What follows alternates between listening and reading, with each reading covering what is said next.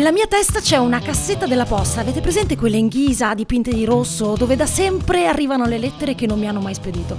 A volte cartoline dove c'è scritto lascia andare, saluti dalla Sardegna, ma anche guarda le stelle, ammira la bellezza della terra verdeggiante, adesso pensa. Sono lettere confidenziali d'amore con degli errori grammaticali, scritte in italiano, in dialetto e in lingua universale, che esiste, ma serve un dizionario a portata di mano. Io sono Francesca Baraghini, benvenuti in Red Zone. Se esiste la lingua universale, un sistema alfabetico chiamata lingua ignota, è grazie a Hildegard von Bingen, una badessa tedesca nata nel mille novantotto, mistica, visionaria, linguista appunto, con il sogno di un linguaggio mistico, un mix tra latino e tedesco medievale, capace di andare oltre i confini stabiliti. Anche se siamo in pieno medioevo e le cose non sono facili per una donna, soprattutto se donna, che sfida le regole, anche le regole della Chiesa. Ma chi vive nel medioevo non sa che è un tempo buio, lo vive e basta. Basta, è una realtà come un'altra, l'unica disposizione, come facciamo oggi, aspettando che qualcuno fra cento o duecento anni dia un nome a tutto ciò che sta accadendo, magari ricordando di ritirare la posta dalla nostra personal cassetta delle lettere, anche dalla mia, che sarà strapiena tra duecento anni. Non si può dire lo stesso di quelle cittadine. Aprile duemilaventuno è finito e piano piano si porta via le vecchie cassette postali, quelle che se le noti per strada ti fermi e ti chiedi c'è ancora qualcuno che scrive su carta? In un mondo iperconnesso che si dà appuntamento su app dating e social, fa shopping online e paga le bollette tramite smartphone, dove sono i consumatori di carta, penna e francobolli? Dove vi nascondete mentre le cassette postali si trasformano in centraline digitali e connesse? Centraline capaci di tracciare la posta attraverso dei sensori, ma anche antismog, in grado di misurare l'inquinamento dell'aria, con bacheca digitale, il sismografo integrato. Avete capito bene? Vi sveglierete domani mattina e tutto sarà come prima fino a quando non sarete faccia a faccia. Lei sarà diversa, compariranno gli avvisi comunali mentre imbucate, ci farete l'abitudine perché ci si abitua a tutto e smettiamo di farci caso. Così, tra una lettera immaginaria e l'altra, ho preso appunti. Sette giorni, dodici notizie. La prima, secondo l'Agenzia Internazionale dell'Energia, nel duemilaventuno le emissioni di gas a effetto serra causate dalla produzione e dal consumo di energia supereranno i livelli pre-pandemia. Questo a causa della ripresa della domanda di combustibili fossili, del carbone in particolare. Numero due. La Banca Centrale Turca ha vietato i pagamenti di beni con le criptovalute. È un paese che usa moltissimo le monete digitali, causa inflazione e quindi per difendersi, ma la cosa non piace al presidente Erdogan. tre. Qualsiasi cinese che decida di rientrare nel paese sarà obbligato a sottoporsi a un colloquio con i servizi. È tutto vero, non fate quella faccia. La Cina ha approvato la nuova legislazione interna sullo spionaggio e il controspionaggio, che prevede l'obbligo a sottoporsi a un colloquio e intervista con i servizi segreti di Pechino, se da questi è richiesto, certo. Quindi, un miliardo e mezzo di cinesi sta per trasformarsi in spioni. Quarta notizia, ogni giorno ci affacciamo su una delle tante finestre sul mondo.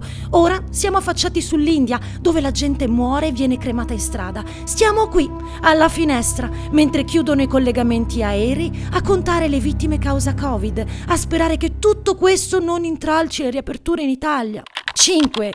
La nave della Guardia Costiera americana che il ventisette aprile entra nel Mar Nero. Motivo? Sostenere gli alleati, dicono gli americani. Poco distante da questa nave c'è la marina russa impegnata in manovre con tanto di lancio di missili. Sono lì che si guardano. Una nave ai missili, l'altra no. Mentre l'Ucraina progetta di costruire delle nuove basi navali dell'Alleanza Atlantica. Una proprio qui, nel Mar Nero. Come riuscirà a entrare, mi domando. Credo che Putin non si ponga nemmeno il problema.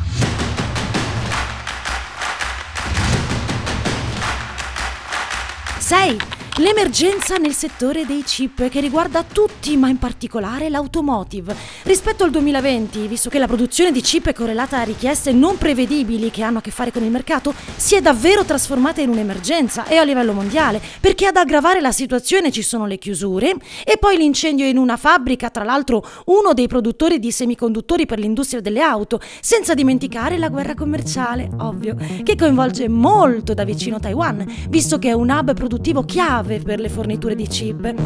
Non è un caso se la Taiwan Semiconductor Manufacturing sta costruendo un nuovo impianto che dovrebbe iniziare la produzione di massa nella seconda metà del duemilaventidue, tra un anno. Un po' tanto, eh?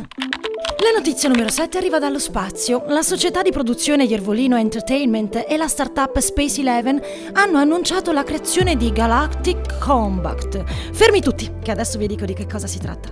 È un nuovo formato di combattimenti di arti marziali miste che si svolgeranno... Rullo di tamburi. Nello spazio, con gravità zero.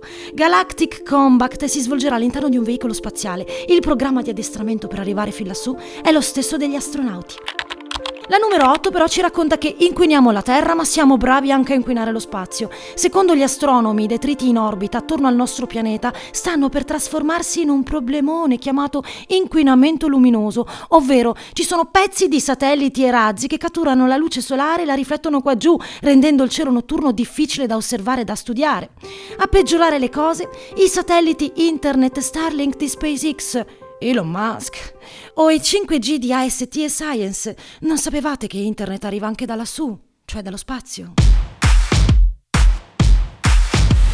La numero nove arriva da I N G, che dice addio al contante. È la prima banca in Italia che fa ciao ciao al cash, e potrebbe non essere l'unica, visto che il nostro paese ha aperto le braccia al fintech, tecnologia finanziaria. Secondo il rapporto della Fondazione per la Sussidiarietà, in dieci anni sono spariti quasi diecimila sportelli bancari. Ma passiamo alla dieci. Il robot che ti porta la pizza a casa. Siamo in Texas, Stati Uniti. Domino's inizia i test su strada per veicoli consegna pizza senza conducente. Oggi è la pizza, domani chissà. Numero undici. Qui non solo non c'è il conducente, cioè il capitano, ma non c'è nemmeno l'equipaggio. La nave più tecnologica del mondo sta per salpare per l'Atlantico. E lo farà senza l'aiuto di nessuno, senza alcun intervento umano. Si chiama Mayflower quattrocento. Non a caso, visto che è il nome della nave che portò i pellegrini nel Nuovo Mondo quattro secoli fa. Ma non è lenta, non è pesante, non è di legno. Anzi, dotata di un laboratorio con strumenti robotici che campioneranno l'acqua, aiuterà la scienza per monitorare l'impatto ambientale. ambientale. Ma la mia preferita, la numero dodici, arriva da Hong Kong. Tema: pelle elettronica da indossare. Ci siamo. Dei ricercatori in Giappone hanno annunciato di aver sviluppato una pelle elettronica ultra sottile e leggera che viene attaccata all'area del torace utilizzando acqua nebulizzata e può essere indossata per una settimana alla volta. La tecnologia è stata sviluppata da Takao Someya, professore presso la Graduate School of Engineering dell'Università di Tokyo. Deve ancora essere sottoposto a test clinici, ma Someya afferma di aver iniziato a lavorare con i partner per sviluppare processi di produzione.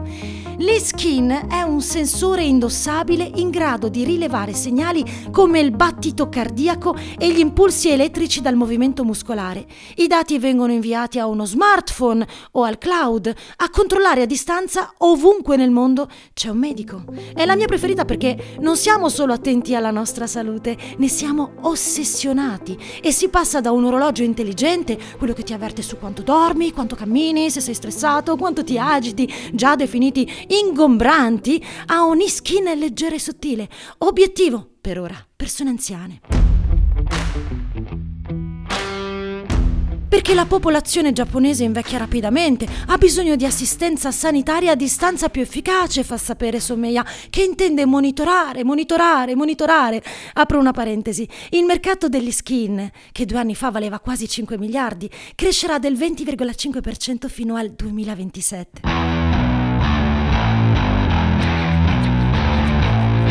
E se si hanno problemi a utilizzare lo smartphone, hanno già pensato a un display da indossare sul dorso della mano che mostrerà i dati sul battito cardiaco trasmessi dagli skin sotto forma di grafici grandi e di facile comprensione, con tanto di emoji, tra cui un cuore e un arcobaleno che potrà inviare chiunque per non sentirsi soli. Cioè, tu sei nella tua stanza, al lavoro, sul divano, e la tua amata nonna è a casa con il suo display incorporato. Perché non mandarle un bel arcobaleno? Niente sms, no visite, tantomeno lettere, ma un arcobaleno che apparirà da qualche parte sulla sua pelle a metà pomeriggio, come una lingua universale alla portata di tutti.